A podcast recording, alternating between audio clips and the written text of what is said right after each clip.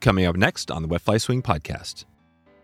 You know, think about when you see those bullets hitting that ballistic gel and the amount of movement that it has in that energy transfer to stop it. That's what's happening to those those animals with a bullet. Now, an arrow, what you're doing is you're trying to slice through and cut, and they die from blood loss, not from trauma. That was Adam Miller taking us into the differences between a bullet and an arrow. Bow Hunting 101 Whitetail and the world's worst bow hunter today on the swing. Welcome to the Wet Fly Swing Fly Fishing Show, where you discover tips, tricks, and tools from the leading names in fly fishing today. Quick and easy way to connect with us on uh, social media is Wet Fly Swing, Instagram, Facebook. Uh, we've got some other events coming up this year. So if you want to follow either on Facebook or Instagram, you'll get updated when we get that next uh, either live event we have going or the giveaway or anything else we have with trips. So stay tuned there. Today's episode is sponsored by Drifthook, who has pre-packed fly assortments for every stage of your fly fishing journey. Each kit is organized by species and includes instructional videos, easy to follow guides. Their fly shop quality flies are hand tied and inspected before being packed in these careful, durable packs. And I can tell you, these are sweet little fly boxes. Check them out right now. Uh, Drifthook, wetflyswing.com slash D R I F T H O O K. Drifthook. Today's episode is sponsored by Dalton at uh, Country Financial, who thrives on helping families and community members through the power of education and proper insurance coverage. The unexpected will happen, so it's always best to make sure your assets and life are protected. You can check out Dalton right now at wetflyswing.com slash country and make sure you are protected today. Adam Miller is here today to take us through the steps of getting started in bow hunting. We find out uh, why, like fly fishing, you don't have to necessarily spend a ton of money. You don't have to spend $1,000, $2,000 on a bow to get started. He talks about that, some of the gear misconceptions out there, and really gives us his number one uh, tip for getting started, and it's not too different from uh, really what we talk about with fly shops. And then we dig into some resources, some people that you should be following, and you can check out to take this conversation further. So, so I think the feel of overwhelm is going to be lightened today. If you're uh, if you've never done any bow hunting and really wanted to get into it, that's that's the goal here today. So, so without further ado, here we go. Adam Miller from Bowhunter Chronicles Podcast.com. How's it going, Adam? It's going good. Good to be in the end of November. So Yeah. How are things looking out there? It's uh, it's hunting season, right? That's the cool thing about this time of year. You you've uh, you've been out there a little bit. Oh yeah, I mean I've probably sat 25 times this year or so. Um, actually, I got down out of the tree. I had another call at nine, and then um, I actually had all my podcasting stuff in the truck. Um, depending on how the day went or if I shot anything, um, I was just going to do it right from the vehicle. So nice, yeah. So you got all your stuff. You're pretty much the podcast. If you're not hunting, the podcast is that the thing you spend your time like on uh, behind the computer on. Uh, yeah, I mean, so I mean, I have a full time job and uh, podcast. We've been podcasting since uh, January of 2018 is when we launched our first yeah. episode, and uh, we miss maybe I think the first year we did like 32, 36 podcasts, but since then we've maybe missed one or two weeks um, per year. Like uh, two weeks ago, I was down in Ohio hunting, and uh, we had no service. We had no anything. Um, I would have pod. I would have uh, published a podcast had I had internet service, but um, you know, just didn't work. And hunting comes before podcasting. This is Yeah. it isn't lip service. You know, it, it's it's what we do, and and that's kind of why we started the podcast. Is um, we were doing this anyways, you know, talking, all we do is talk hunting, talk gear, uh, hunt all the time. And, you know, it's funny because like I bill myself as the world's worst bow hunter. So at that time, there was no podcast out there about people not killing anything. Um, Yeah. So it was, it, it, it Oh, was, cool. it was fun. And, th- and that's kind of how we've, um, kind of built everything around uh, the learning aspect of it instead of the I'm the expert and Right. uh, I'm, I'm up on my high horse. That's perfect. So basically, you if you people go back in your archives to the start, will they hear somebody who's a complete beginner and is uh, you know just struggling to get an animal that sort of thing? Uh, not necessarily. I mean, you know, it's real disingenuous when you do talk to people who are brand new and they're like, oh, and, and, you know, through our Patreon and stuff like that, when we really interact with people, I feel like the first thing that always comes out is like, hey, man, I'm going to give you a run for your money on the world's worst bow hunter.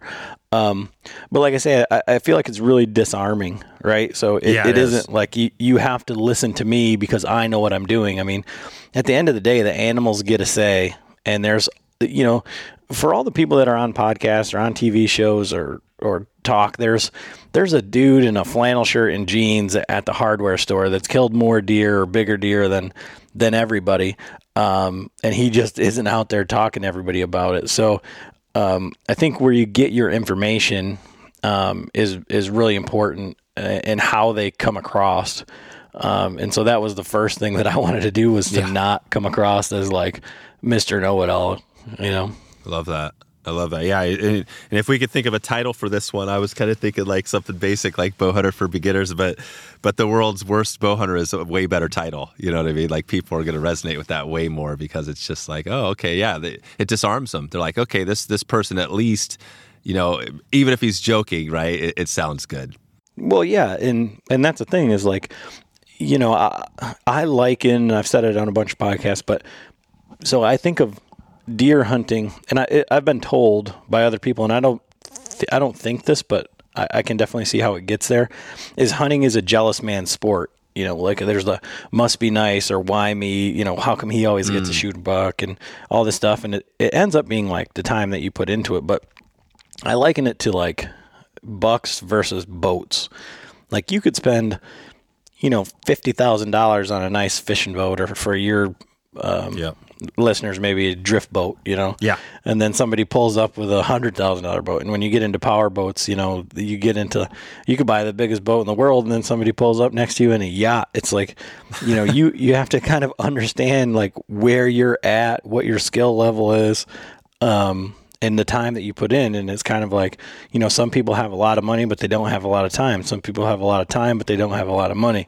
So yep. you can put in all the time in the world and get on these deer and everything. But if you work a full time job, have a family, all this stuff, like you have to understand that, you know, sacrifices have to be made somewhere, right?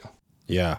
Yeah, you're right. No, it's a good take. And we we just had uh, Stealth Craft boats. I think uh, might be up near your neck of the woods, and yep, he yep. broke down. You know what I mean? Like that's a that's a nice boat, right? They they do all sorts of things up there, and and yeah, boats aren't cheap these days. So it's uh, but that is a good take on on the. I love that. Um, well, let, us jump back really quick because I like to hear a little bit of your story on bow hunting. You know, we're going to dig into like bow hunting for beginners, kind of like I said, but I want to hear, you know, just like on your journey. Have you been doing this your whole life? How did you first get into bow hunting?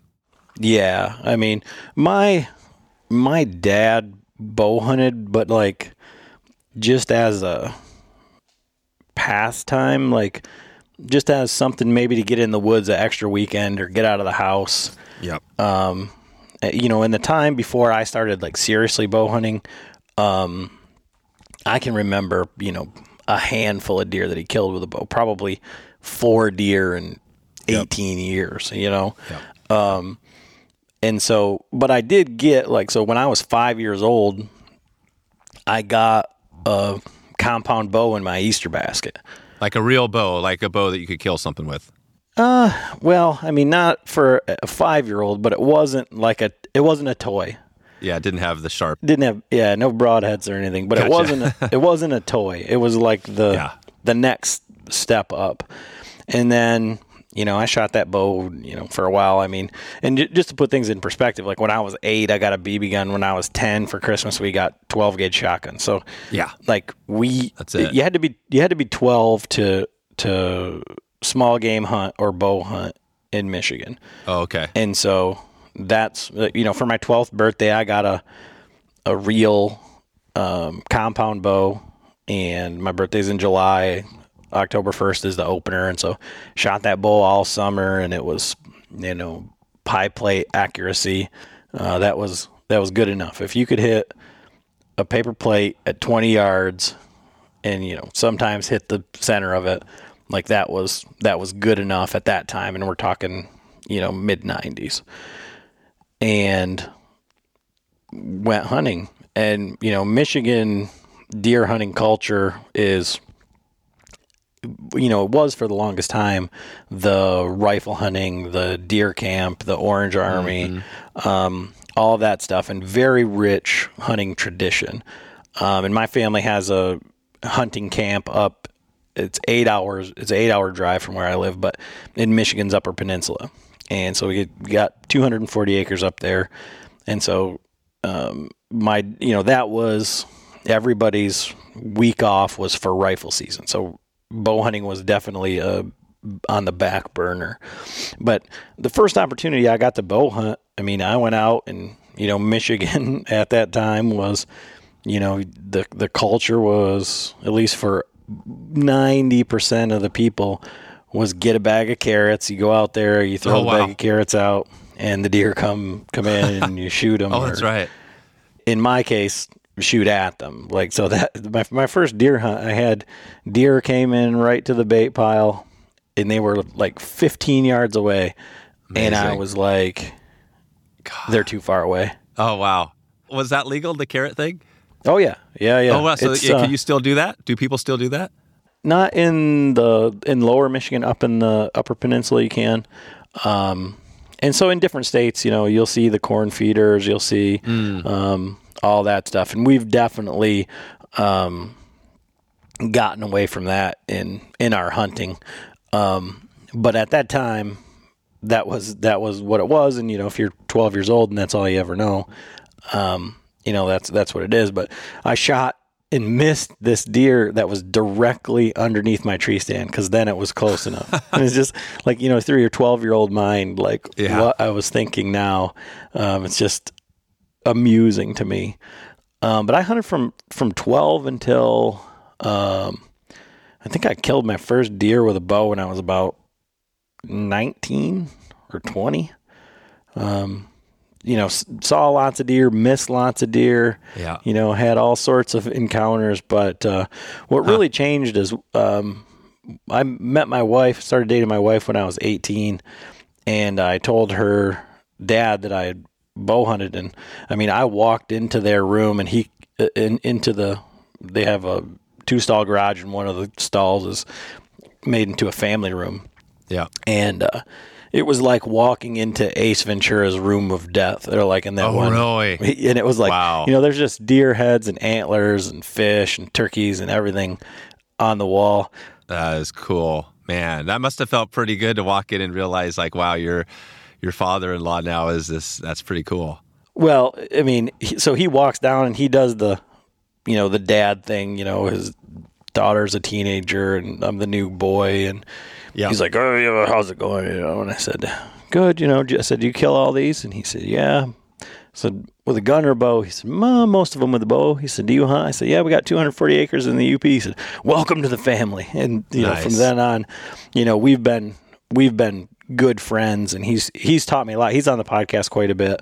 Oh, cool. Um, and he's a great um, personality. Uh, he's hilarious, and huh. you know he's he's done everything, and you know as far as like the public land bow hunting um, circuit, it seems like, and uh, so I learned a lot from him, and then going back through this, you know, a lot of the stuff that he was doing way back when and stuff that he was showing me um, is a lot of the stuff that these high level guys are doing now. Um, they just do it just a little bit differently. They just use it to target big animals instead of any animal.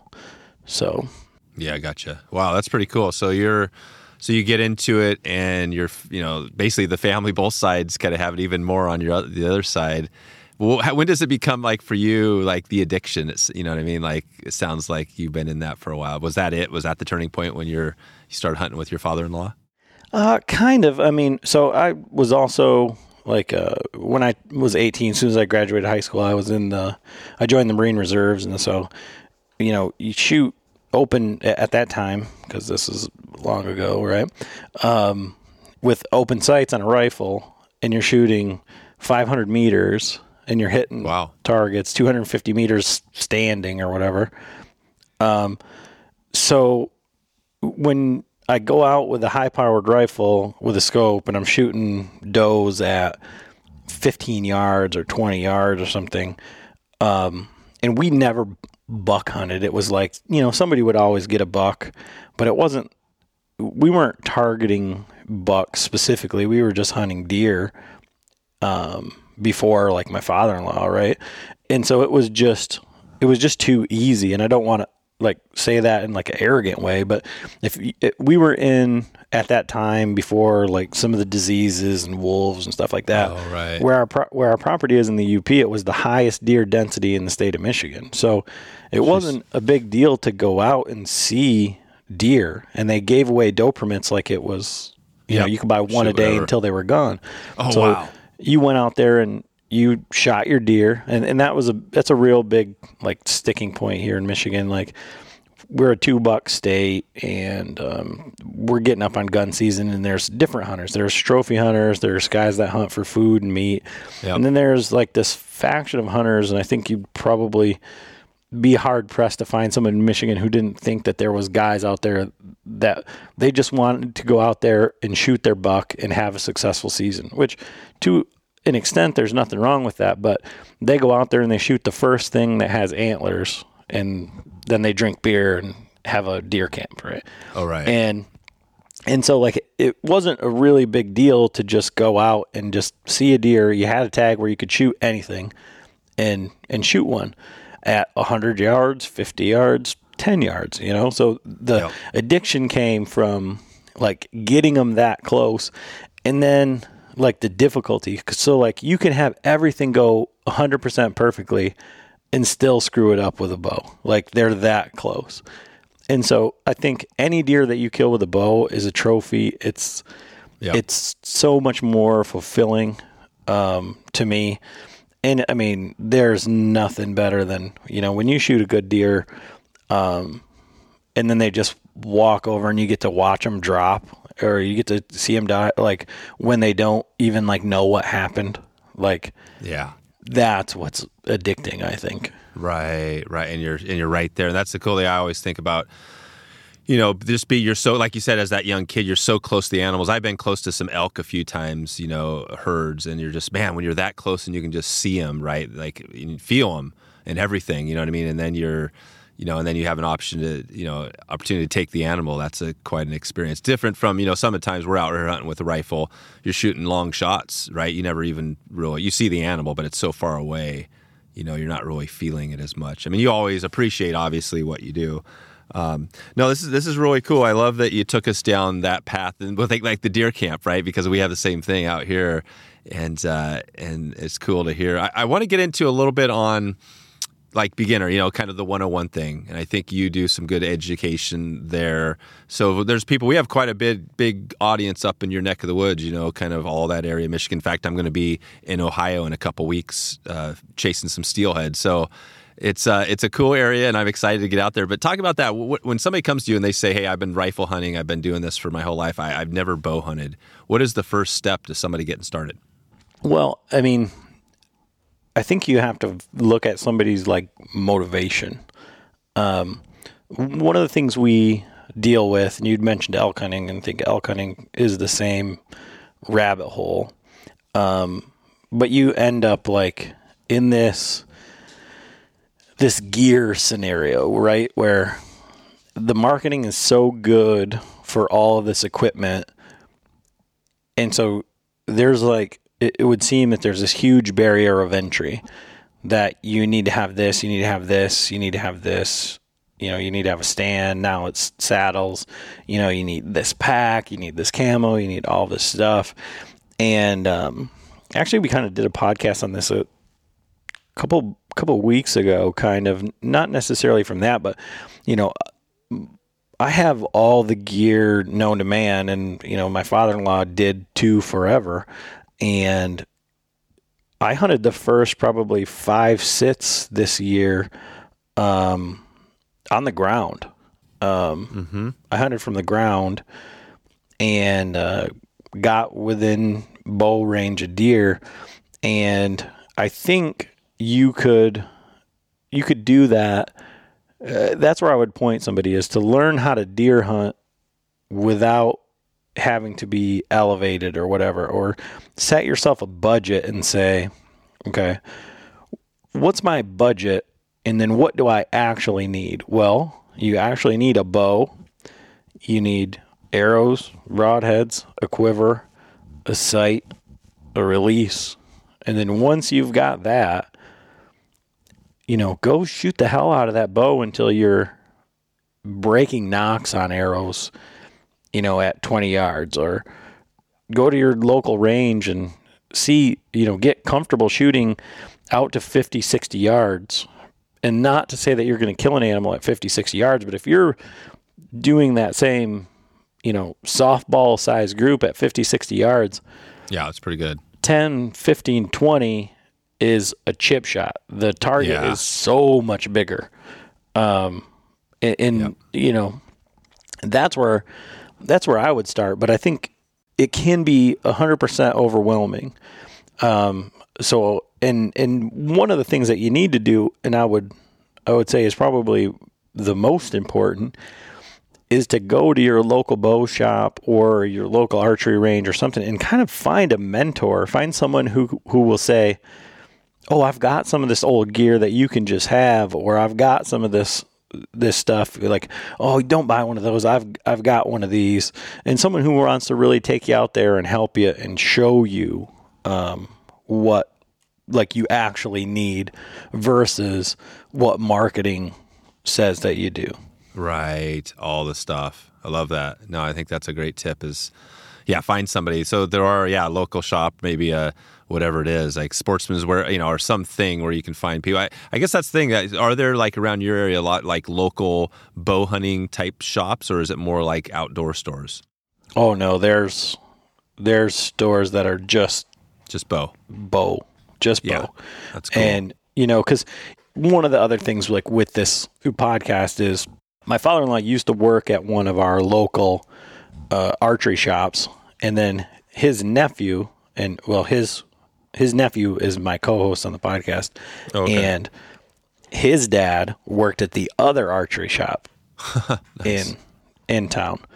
And so like my co-host John where he doesn't talk much and but he's an archery nerd. So like Oh, yeah. we have our own um a, a bow shot a, a bow uh, range. We have an archery range, a bowman's club that we shoot all year round. So in the wintertime we do winter leagues um, and we shoot indoors but it's got a bow press. It's got all this stuff. And John tunes all of our bows. Um, he builds the strings from scratch. He does all the everything. He builds the arrows, does all that. But like my father-in-law, like I bought a new bow, like and the first brand new bow that I ever bought was in 2003, and you know I didn't ha- have any idea of like what was going on. I shot old mismatched arrows and you know whatever was on sale and Yeah. all this stuff. Sure. And these guys are, you know, what we were doing was was paper tuning to make sure we had good flight. But at the time, I didn't know what that was. I wasn't familiar with any of that stuff. But we took newspaper and put a target behind it and shot it through the doorway going out of the garage. And we looked at where the nock, uh, where how the tears were through the paper and all that stuff. So, like at a good bow shop, that's what they'll do. You know, when you buy a new bow, you don't just pick one up off the shelf and then, you know, take it home and figure it out. They may have you do that, but they'll set it up for you, make sure everything is square, make sure everything Yeah. is level, and then they'll tell you to take it home and shoot it. But like after you shoot it, you know, 500 times, they'll say come back because the string's going to stretch and Oh, all right. the stuff. Yeah, like a guitar. Yeah. Yep. And and then so they they retune it. But there's I mean rather than just going to buying one off the shelf or or whatever, like that's how a bow shop is like a specialty. That's huge. I love that. Yeah. That's huge, and that's just like the fly shops, right? And I mean, the same thing is that there's these local, and it's the backbone really of the fly fishing, you know, industry. Is that you got these cool local places? Everybody knows that if you want to, you know, if you're going to a new place, find out your local fly shop, talk to them. So that's a great tip. And I just kind of search as well. I mean, there's all sorts of archery uh, shooting, you know, ranges and all sorts of stuff around where I am. So I, I imagine anywhere you're in, any place where there's hunting, you're going to find those. So so that's the first step. And so you've got the bow, getting the right bow, and you know everything involved there. Then there's also the hunting, right? I mean, which is another piece of it. What is that? Let, us say so you're in there, you, you've worked on your bow, you've worked on your, you know, your, your you could hit that pie plate and uh, and now you're ready to go out. What's the next step to actually getting out in the field? And you know, what I mean, how does that differ from say rifle hunting? Well, for me, and here in Michigan, um, I would say safety, um, yeah. because you don't right. have you know six hundred thousand guys with guns. I mean, I think that's what the Michigan number of rifle tags is. Six hundred thousand. Yeah. Um, wow. Like I don't think we're the most pressured state anymore um, because like states like New Jersey and Rhode Island because they don't oh, have no as many um, acres, you know, they don't, but they have a high population. Right. Um, so the density is pretty pretty high. But like Michigan and PA are some of the uh, most pressured uh, whitetail states. And so when you go out and you're going to go on public land somewhere, you know, in it gets light and there's orange literally every direction that you look and bullets Jeez. are flying and all this stuff. Oh my god. Um, you know, that's the main difference between bow hunting and rifle hunting to me. Yeah. How do you get away from that? You just find your spot, you walk further than people? Yeah, I mean, you can do that, uh, or you just don't rifle hunt and you just say, "I'm just going to bow hunt." Oh, oh, it's a different season. Yeah, you, just, you were going before, right? Totally. Yeah. So, yep. so that's in, in one of the things about uh, archery season, and I don't know if it's everywhere, but um, I think generally speaking, it is. Is that's a longer season, so you have more time. Yeah. To uh, spend in the woods, more right. time to kind of figure it out. That's right. M- more time to make mistakes, right? Today's episode is sponsored by Range Meal Bars, made by a small team of passionate outdoor enthusiasts. The Range team only uses the highest quality gluten free ingredients, and they know they want to fuel your body with the right stuff. We did a recent episode where we talked about backpacking and packing your pack and getting ready for a might be a hike into a high mountain lake, and we talked about the power of food and getting the right food in your pack and how important that is to shaving off uh, weight and this bar packs a punch with 700 calories. This is a super dense bar, tastes good, and uh, and it's exactly what uh, we were talking about in that episode. It's so you can pretty much throw one bar in there if you had to. To be honest, this thing would probably make you through a couple of meals. I eat these things whenever I need to, and usually one chunk of this, one bite, will keep me going for quite a while. So it's quite a bit different now that I've been snacking on these for a while definitely than pretty much all the other meal bars because of the caloric intake. And this is important when you're out there for safety or on the water or just staying uh, from, from that, keeping that uh, stomach from growling. Like I said, range bar is small enough to fit in your hand and slides easily to, into your pocket of your vest or sling pack, anything you need. They currently have two flavors. Uh, one is chocolate coffee, and the other is molasses ginger sea salt. You can check out Range right now at wetflyswing.com slash range. R A N G E. Range meal bars. You won't go back to the normal bar. Okay, back to the show. It seems like that's the one thing with the bow is that it's like it's always been that. You know, rifle was always there. And it seems like over the last whatever period of time, bow hunting has become so popular that now it's almost do you feel that that almost like there's as many bow hunters and now that's actually getting really crowded or is that is that the case up there as well yeah, I mean, to a degree, there's a couple of factors in that. One is that um, in a lot of places, crossbows have become oh wow legal and and normal, um, where they used to be just for um, disabled people, oh. or you used to have a special permit, you have something gotcha. like that. So, so why would a crossbow be the? Uh, I mean, that's an advantage having a crossbow over just a regular uh, compound bow.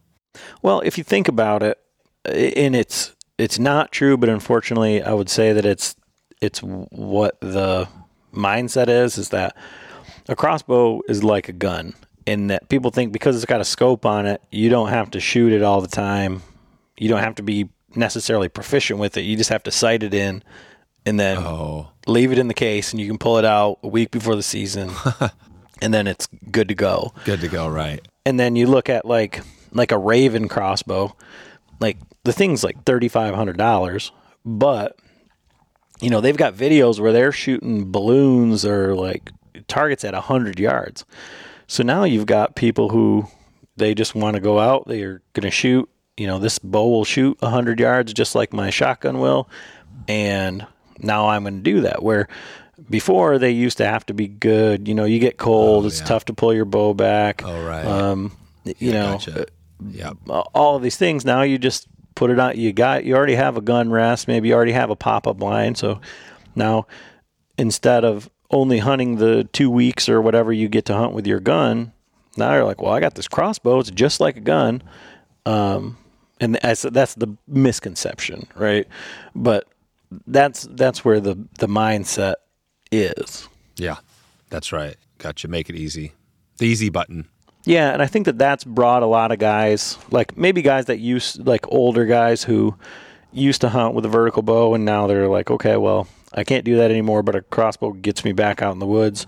Um, it's good for for kids who you know maybe can't pull back a weight, draw weight of a bow that would be lethal or you know would be ethical. Um, you know, there, it's it's a it's a double edged sword. But I think another Yeah. thing too is with all of the um, the mapping apps.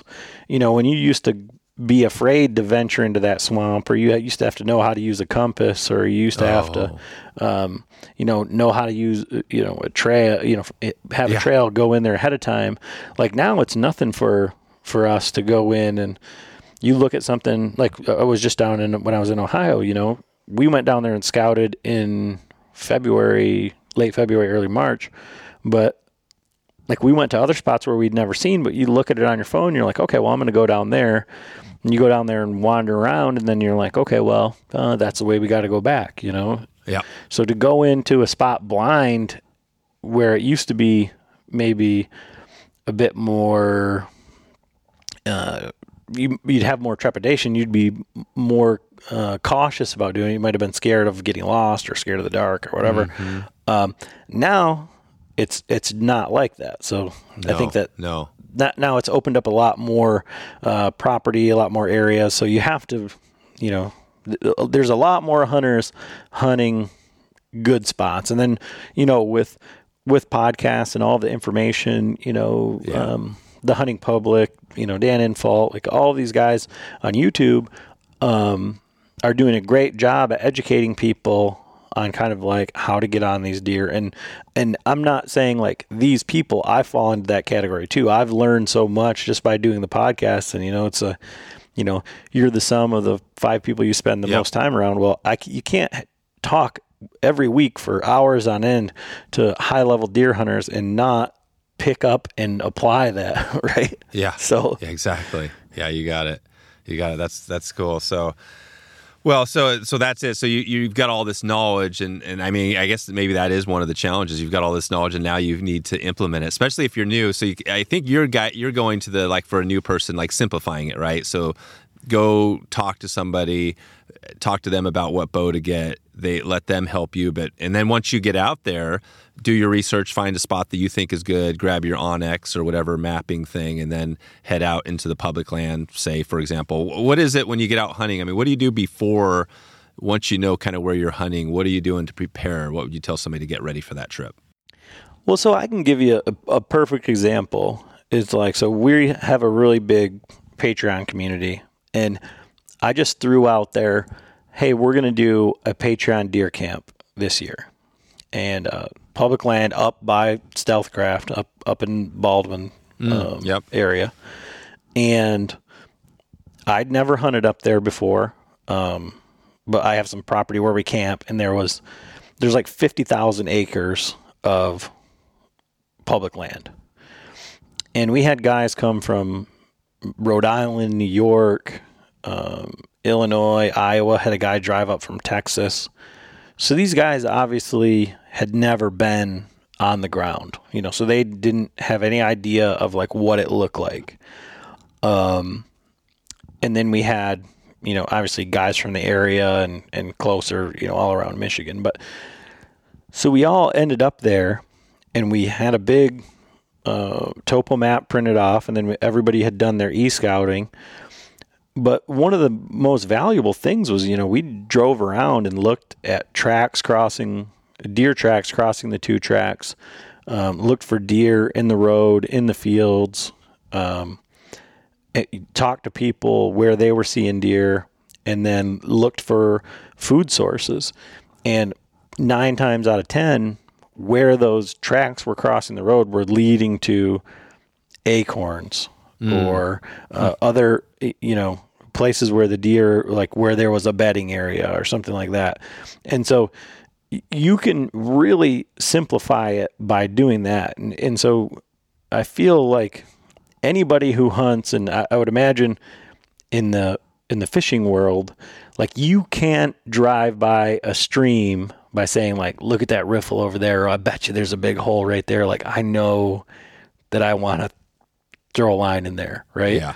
Yeah. and and that's the way that it is with with deer hunting and bow hunting but it, like if if you're looking at it from a brand new guy's perspective like you have to have realistic expectations so the expectations should be like don't forget your arrows like Right. don't make any noise um, getting in there get in clean like actually see a deer or find some deer sign where you know that's one of the things that I really appreciate about it even like where I'm at in hunting is like now it's like you look at a place on the map you have never been there before in your life you walk in there and you find deer sign.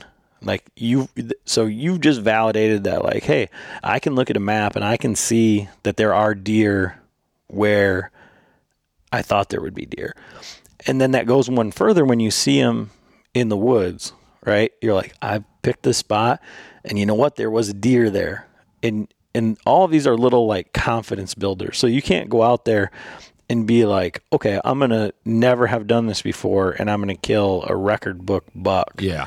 You know, you have to look at it as like everything has to be like a gradual win Right. of like I just got out here. I hunted a spot all by myself. I didn't get lost. I got back Yeah. to the truck, you know.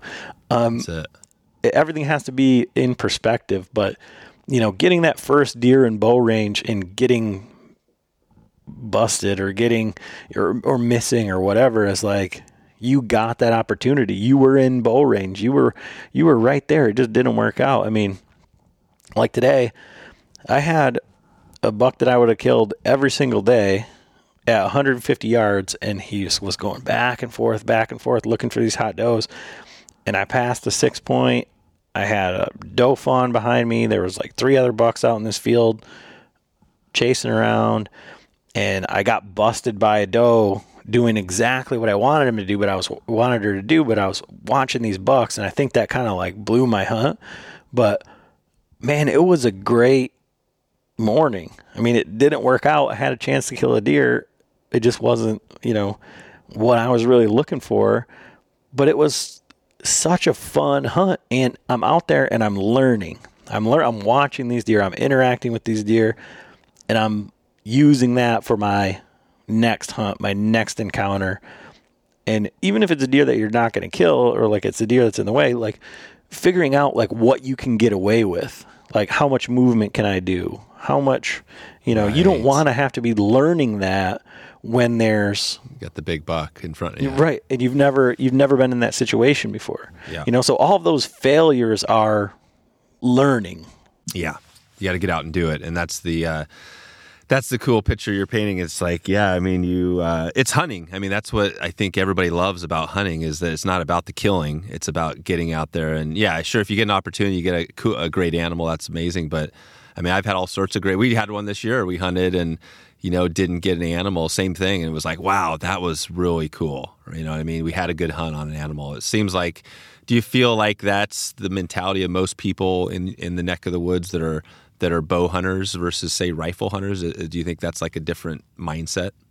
I think bow hunting is like a completely different mindset, and like you have to understand, like at this point right now, like where we're at, like I kind of only surround myself with people that just bow hunt or that are like serious about it. Like you might be, you can be a serious bow hunter and then rifle hunt. Also, you can be a serious hunter, but I feel like guys that are really good at hunting, like either they're waiting for a really large buck or they'll be tagged out before rifle season comes along.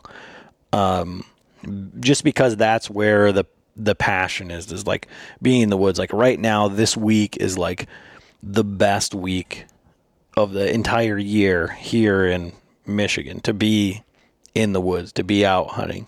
And this is where the bucks are making the mistakes. And this is where like you see the like TV type stuff where you know like I said I saw three or four different bucks chasing around does out in this field you know grunting and putting on a show. And I didn't get to see them like right underneath me or whatever.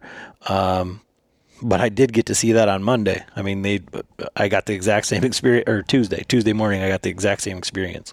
So it's like, it was just, you know, small bucks. You're just waiting for that one.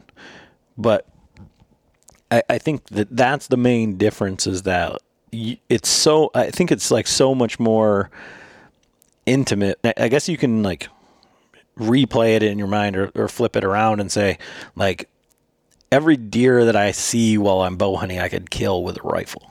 Yeah, right. Easy. But it doesn't go the other way. I mean, last year I, I went to to Colorado on a drop camp for elk. Um, and I brought my bow. It was first rifle. And I told the guys in camp, I said, I'm going to hunt with this bow all week. And the last day, I'm going to take one of your rifles and kill a bull. And that's exactly what I did. When I shot this bull at 300 yards or 270 yards or something with a rifle that I'd never even shot before, that I'd never even held. And uh, until that morning. Wow. And to do that with a bow is impossible, you know, pretty much. So like that, if you want to talk about like the differences or like what like yeah how do you get hooked on it like, yeah, that's it. That's why. Because I could take someone else's rifle and just go out there and do it and say, oh, look how easy it is. But with a bow, you know, you can have a deer, you can be at full draw, ready to hit the button on the release, and that hot doe comes by and he, that bucks out of your life forever. Right. That was your one instance. And your heart rate's up, and you're like, you know, head in your hands, but you wouldn't trade it for that 300 yard shot on the yep. bull. Right. That's just a, it's a whole other level of yeah connecting or connection. What's the so back to uh, like the season? When does that start up there for bow hunting? When does the season typically start? Uh, in Michigan, it's October first, and then um, it goes to November fourteenth. Is when uh, November fifteenth is when our rifle season starts.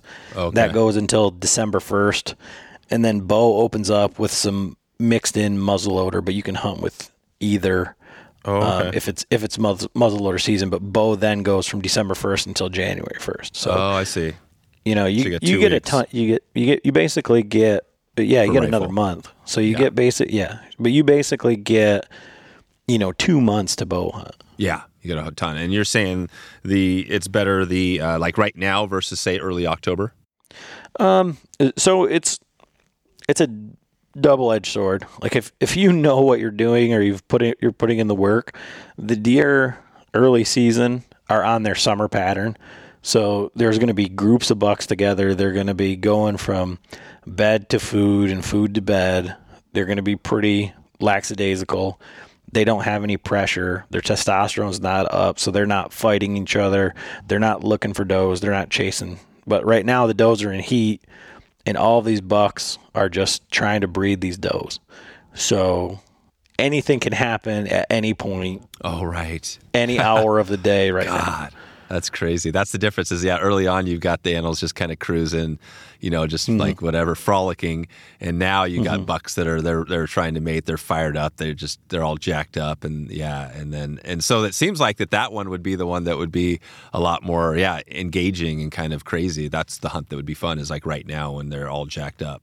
Well, so if if you're familiar with um, elk hunting, right? So like yeah, early elk is like you're just looking for elk that are like watering or down in there feeding, but like once they start bugling and they start answering the calls and they start fighting, you know, that's when it gets exciting. You know, that's when they get quote unquote easier to kill, right? So Yeah, all right. That's that's kind of where we're at right now with with the whitetail hunting. With the whitetail. What and when does typically with the rut, when does that typically start? Um so usually around Halloween is when it starts Okay. to pick up, but like the first week weekend, like the first full week in November, um, is good. Like they they say that peak rut is usually in Michigan around the opener of our gun season, which is at November 15th.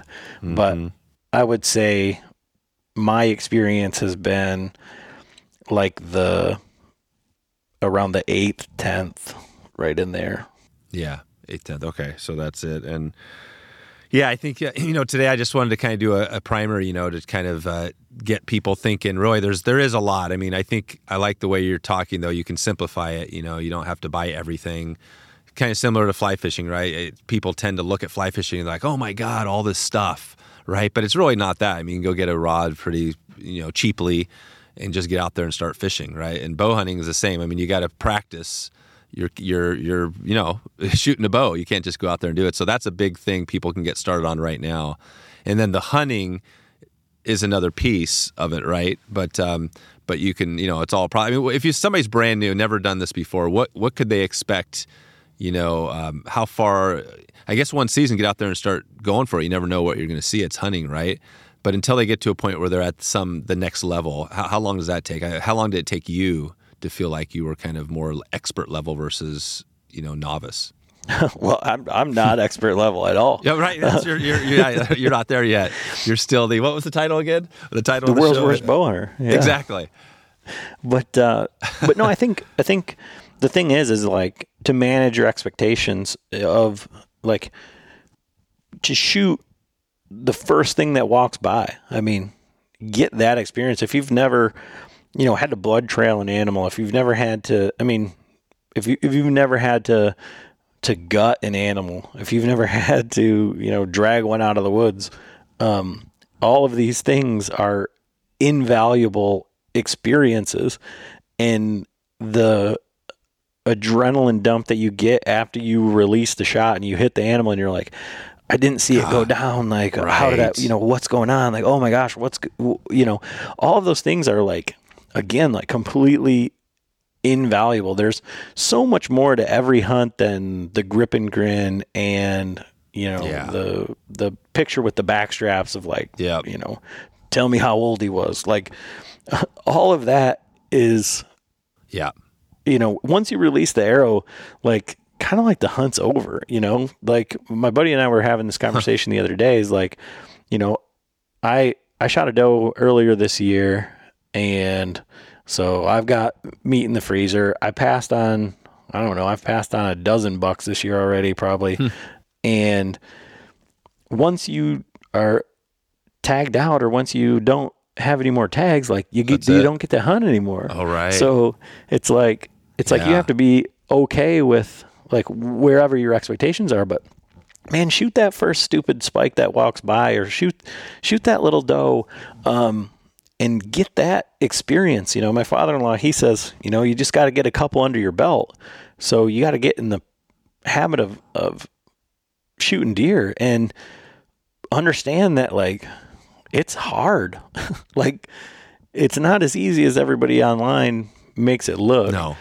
and everybody makes bad shots and you know mm-hmm. e- everybody you know messes up and all these things and you you like kind of have to experience that and you don't want to experience that on the biggest buck of your life. And i think one of the things i had a conversation with zach from the hunting public and you know those guys shoot a lot of deer and they do it so much that it, it makes it look like super easy and they're showing you like the highlights and they, they show you some lowlights too but they don't show you all the hunts where they don't see anything.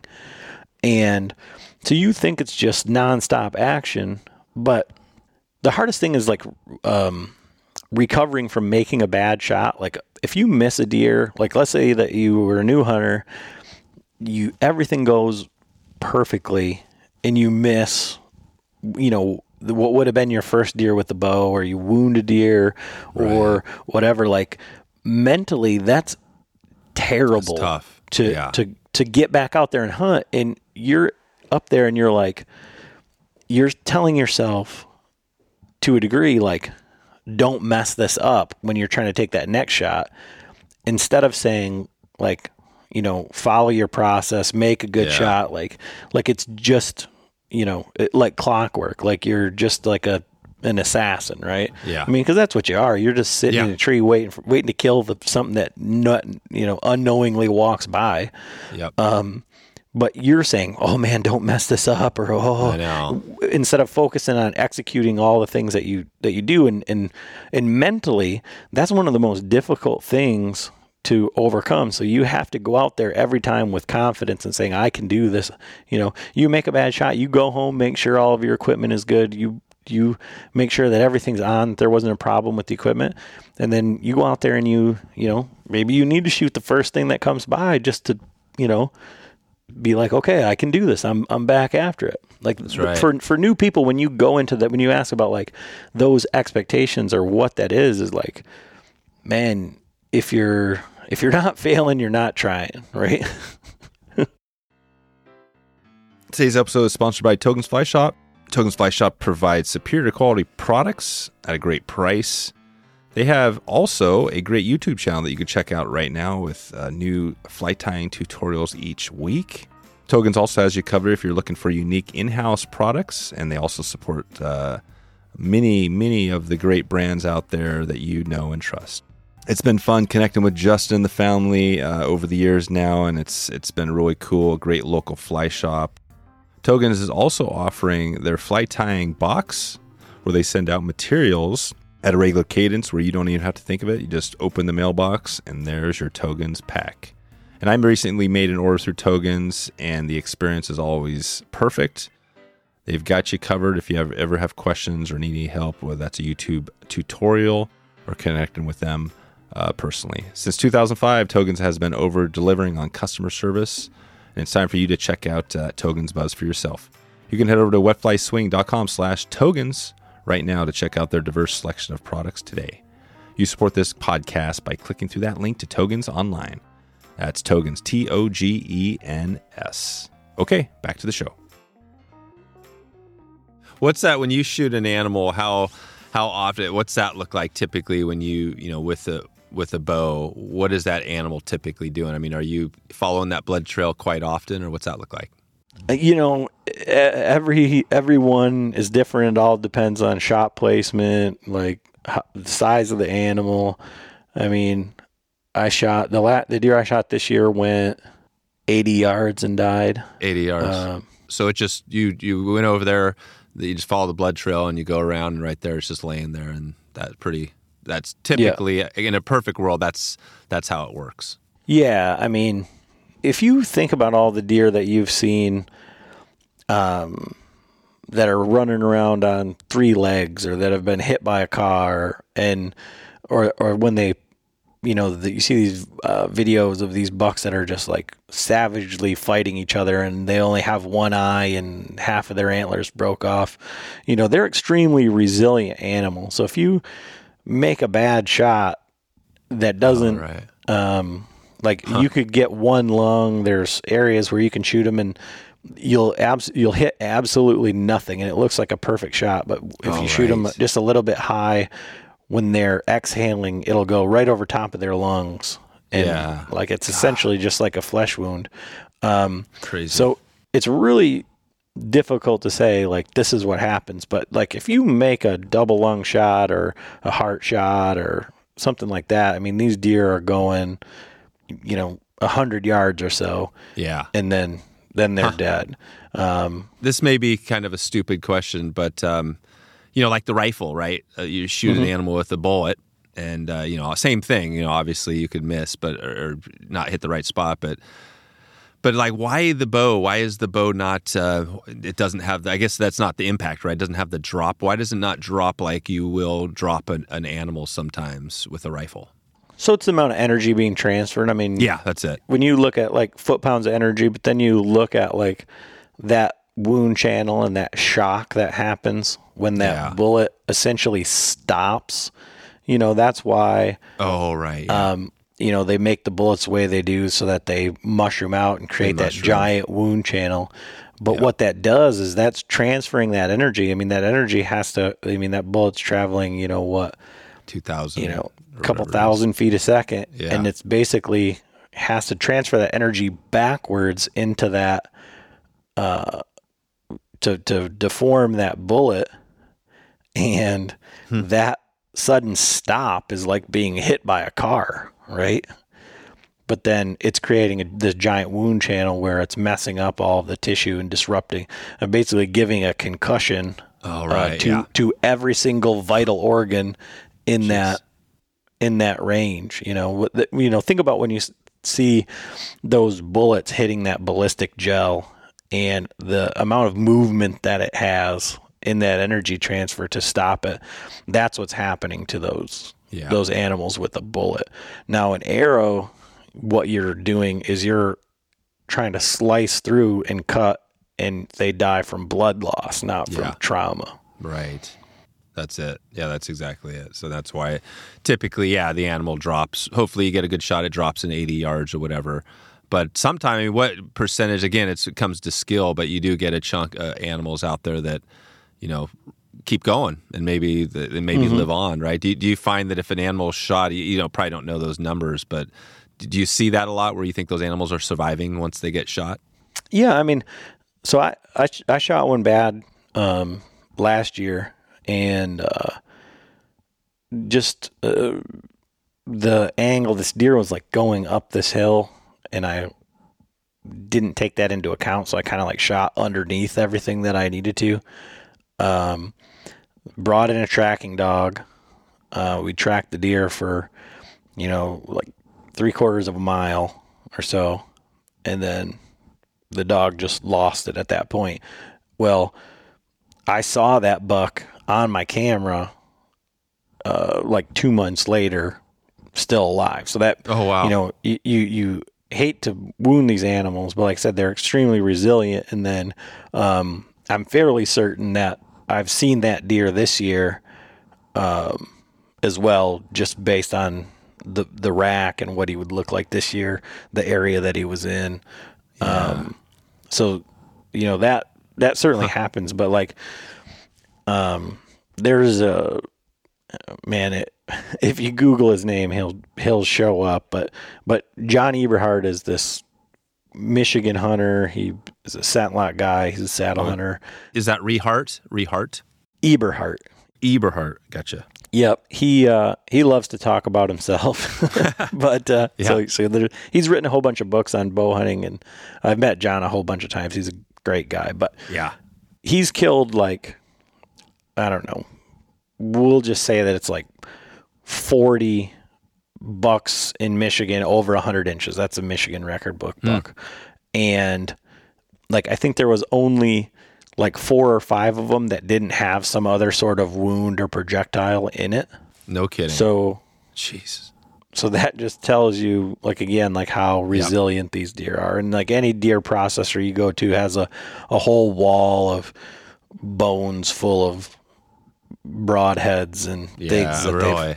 Yep. found in them yeah so Yeah. like I said, it it's unfortunate, but and that kind of comes with back to that that practice, that proficiency, that knowing your equipment, and you know the other side of that is the the crossbows, thinking that they're guns and they're going to shoot them out to a hundred yards because the commercial says they can, and and Right. and stuff like that. But you know, it, it is what it is. I mean. You've probably caught fish that had other hooks in them, or hooks Oh, in their back, or all Yeah, sorts all of things. so. Yeah. it's uh, unfortunate part of the game, and we have to do everything as hunters to do our due diligence to make sure that when we shoot these deer or these animals, whatever they are, that we're trying to kill them in the most efficient manner. Yeah, that's right. Yeah, I think that's the key point is that yeah, you don't take a bad shot if you know you could help it. And I've we've had we've done a few uh, hunting episodes where that's been some of the, the, the feedback. Right, is like, hey, you don't have to take that shot. You know, if if it's not right, you know, and like you said, you know, you got to keep hunting. So it's I mean, it's better to yeah, better maybe wait instead of taking a bad shot and then you lose the animal. Um, but uh, this is cool. Well, I want to touch just quickly on like resources just for people because we've kind of hit the surface of you know bow hunting really today and just talked a little bit generally. But you know, your podcast is one good resource. So talk about that a little bit. What do you have there? Like if somebody hasn't listened to it before, describe the kind of the podcast and what people could expect if they go listen to some of your back catalog. Yeah, so I mean, we're we're just regular guys with a passion for archery and bow hunting. Um, but we're always trying to improve. And so we try and bring on the best possible guests that we can to put the information out there to like take that next step as a hunter. Like whether it's killing your first deer with a bow killing your first buck with a bow killing your first record book buck or you know killing one specific buck and tracking down these deer. We talk to guys that you know specialize in all that stuff.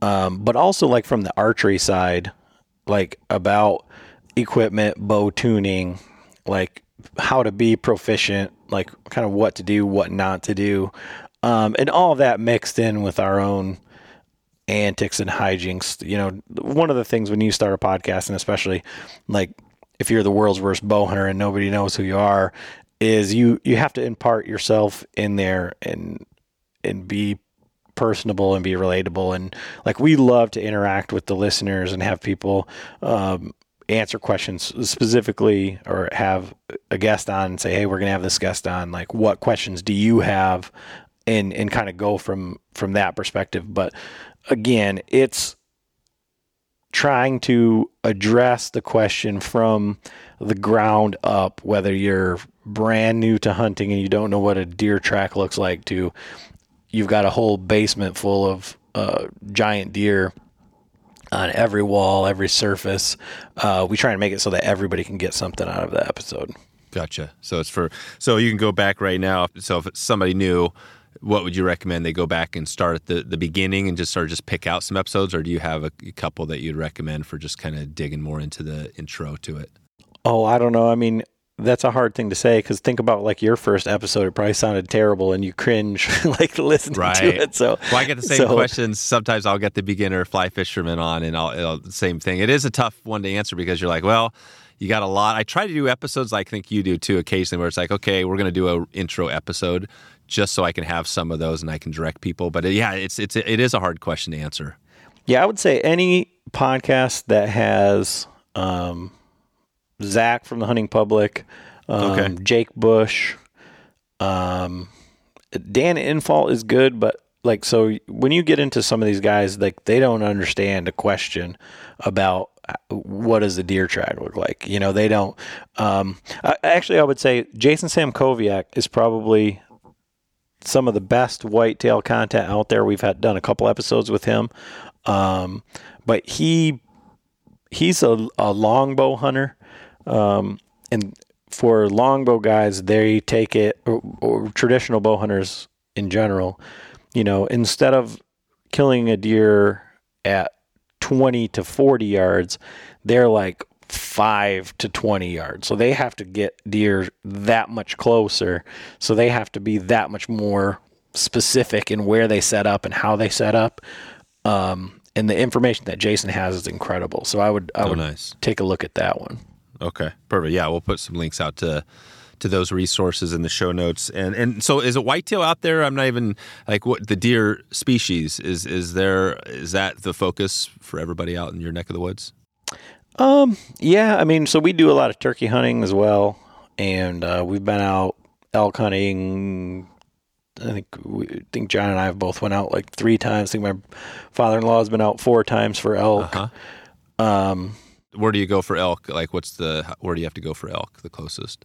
Well, so the first year we went to Idaho, and then uh, been to Colorado the last couple times. John was in Montana.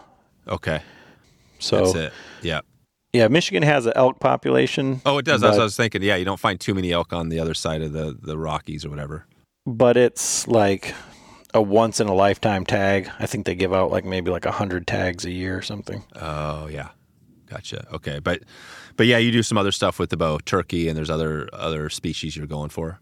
Yeah, yeah. I mean, so for us, like bow hunting is our main focus. Um, the fact that I killed that elk with a rifle was like uh, a tisk tisk uh, from from yeah. from some of the. Did you get some feedback from people like, "What are you doing with the, the rifle?" Yeah, a little bit.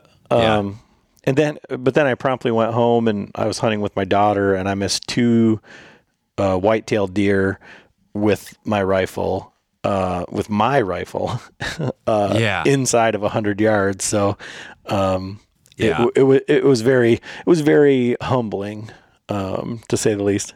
Do you find people? It seems like the analogy between fly fishing, conventional fishing, bow hunting, rifle hunting is kind of similar. You know what I mean? And it, even people, I think, rightfully, wrongfully so, probably too. I think people. Fly fishing always has this uppity thing, or used to have this uppity thing, like, "Hey, you're a fly fisherman, rich white guy, or whatever." That's changed a lot now, right? Because there's a lot of people just fly fishing for everything. Um, but do you see the thing with bow hunting? Is that kind of the same thing that people are more? It's the elite. Do you, do you see that mentality, or is it more like it's for everybody, whoever wants to do it? Um, it's kind of like for whoever wants to do it, but there's definitely like a a side eye, and it kind of goes like this: like shot it with a rifle, okay. And then you look at the guy and you say, okay. And then uh, shot it with a crossbow is like, oh, whatever. And then Yeah. like shot it with a bow. Was it on public land or private land? Oh, right. Like, oh, okay. And then the guy shoots it with like a long bow or recurve. And you're like, Right. okay, that's different. But it's like it doesn't matter, you know, unless Yeah. you like carved your own self bow, chewed the sinew, made your own string. you know, there's Yeah. always somebody that's always doing somebody it that harder you, than right. you. Yeah. So Yeah. you know, and that's the thing, and especially for new guys, like I wouldn't get caught up in any of that. I wouldn't get Yeah. caught up in like the brand. You know, where we're at now is like a flagship bow is like just a bare bow is like between like thirteen hundred and two thousand dollars. Oh wow, no kidding! For just a basic bow, No, no, no, for like a oh, flagship nice, yeah, yeah, nice. for just yeah. the bow, like the the high end, highest Gotcha. end bow. And guys are buying the new one every single year, thinking that they need a new bow uh, because of new technology, because of marketing, because social media. Um, but like, guys are still killing deer with bows from the '90s, and they're still killing them with recurves and long bows and you know mismatched arrows and there's a guy in a holler somewhere in West Virginia killing bigger bucks than I've ever seen with a bow from a garage sale. So like Yeah. don't don't get caught up in like all that stuff. And you know, there's this big thing where you know we're all hunters we need to all band together and there's a lot of hunter infighting from just that like oh it's a crossbow guy oh it's a Yeah, rifle oh right. muzzle loader it's like Yeah, go out find someone who you can hunt with and have fun exactly. enjoy laugh at your mistakes have fun enjoy the time spent outdoors and you know kill kill what makes you happy I totally agree. Yeah, I think the same thing with fishing. Is like, yeah, forget about, you know, it's just go have fun. You know, have get outdoors and have have a good time. You know, you know, that's mainly what it's about. So.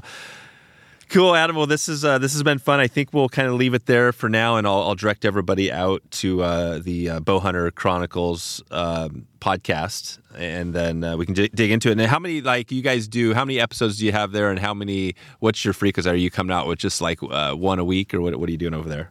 yeah we're weekly i think there's one the next one that i'll put out um it's gonna be like 260 something 270 something something like that do one a week and and yeah I've, and they're pretty a lot of the ones you do are a lot do you have like a set it seems like you know you're not just sticking to like an hour i mean sometimes you have some longer episodes what, what's your what's that look like do you just kind of let the conversation flow Well, when we first started, we used to say like, okay, 45 minutes to an hour.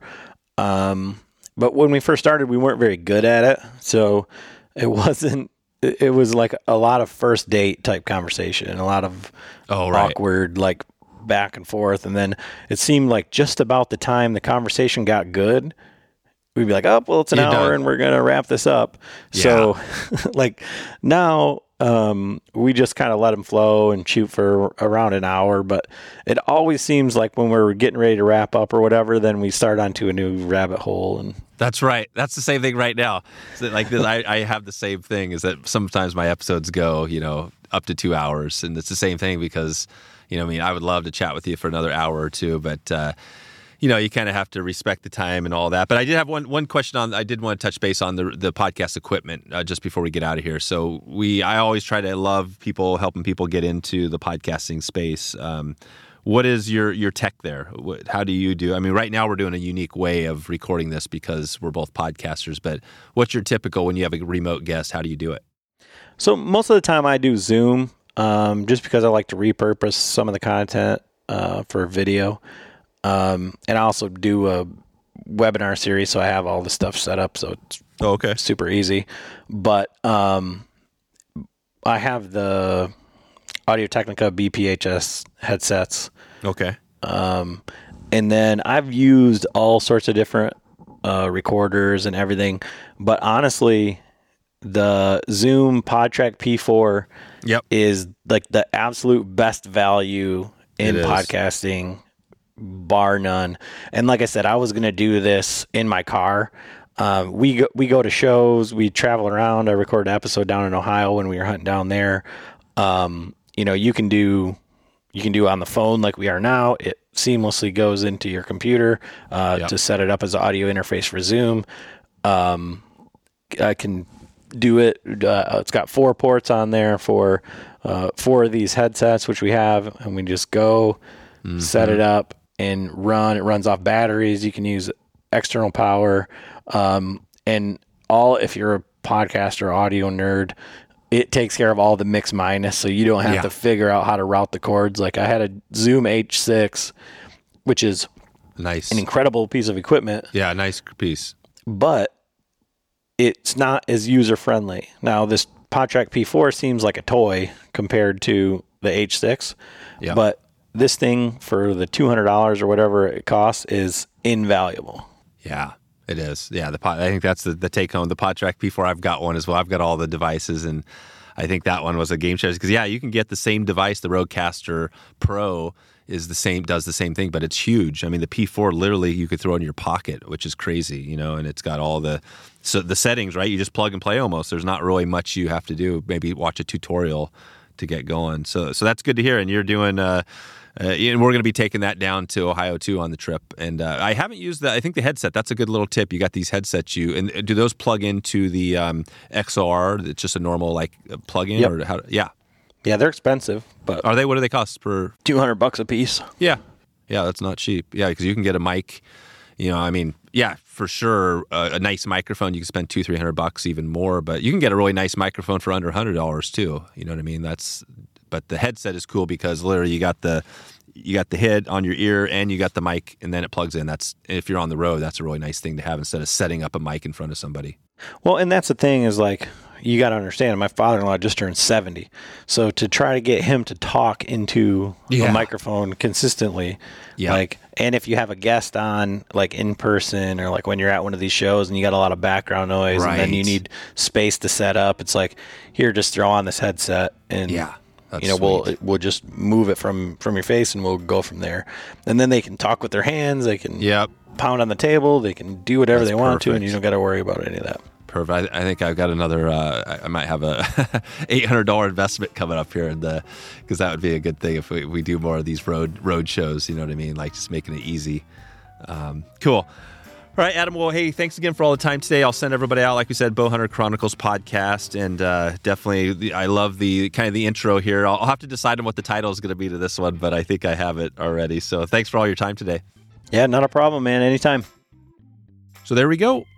Wetflyswing.com slash 389. 389. Uh, we'll probably get you some links over there. I know we're going to have a couple of videos to check out uh, Adam, what he has going there, and we'll, we'll do a little a little resource, uh, little bonus resources there in the uh, in the blog if you get a chance. 389. So I'm not quite sure where we're heading next. We got uh, we're mixing up this week with bow hunting. Uh, next week, I think we're probably going to be back into some fishing.